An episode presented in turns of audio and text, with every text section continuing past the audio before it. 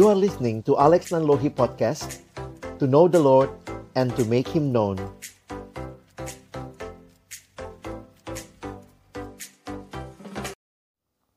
Shalom teman-teman. Kali ini kita akan belajar dari satu buku dengan judul Menjadi Kristen, ditulis oleh John Stott, sebuah buku saku yang diterjemahkan dari buku asli berbahasa Inggris dengan judul Becoming a Christian. Banyak orang bertanya apa sebenarnya agama Kristen itu. Banyak pula orang yang ingin menjadi Kristen tapi tidak tahu caranya. Maksud buku ini adalah menjelaskan secara sederhana bagaimana orang dapat menjadi Kristen.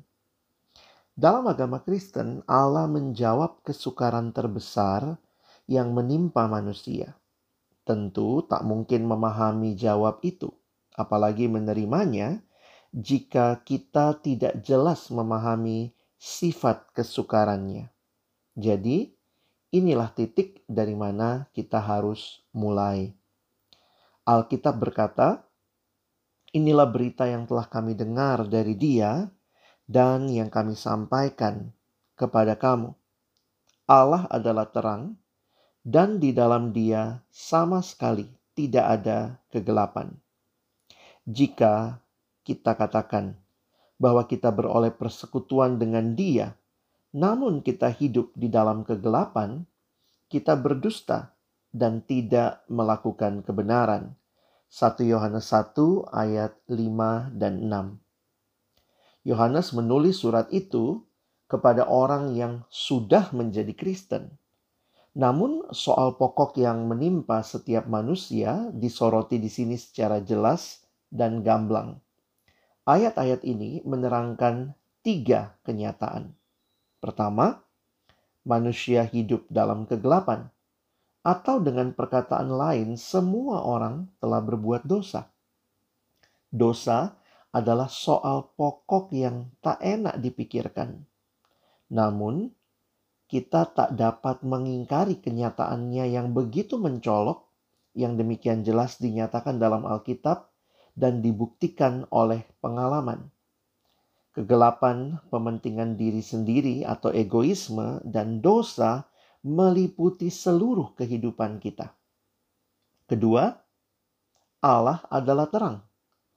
Sangat berbeda dari manusia karena di dalam Dia sama sekali tidak ada kegelapan. Allah benar-benar suci, maha suci. Ketiga, karena terang tidak boleh bersama kegelapan, maka Allah mustahil bersama dosa. Ini kenyataan yang wajar. Allah bersemayam di dalam terang yang tak terhampiri. satu Timotius enam ayat enam belas. Sebagaimana gelap diusir oleh terang, begitu pula orang berdosa pasti tersingkir dari hadirat Allah yang maha suci dan tak dapat bersekutu dengan Allah sebelum ia disucikan dari dosa-dosanya. Hal itu tegas dinyatakan oleh Nabi Habakuk di dalam Habakuk satu ayat yang ketiga belas. "Matamu terlalu suci untuk melihat kejahatan, dan engkau yang tidak dapat memandang kelaliman." Sekarang jelas kepada kita sifat dari soal pokok itu. Bagaimana kita orang berdosa yang telah tersingkir dari hadirat Allah yang maha suci dapat didamaikan dengan Dia?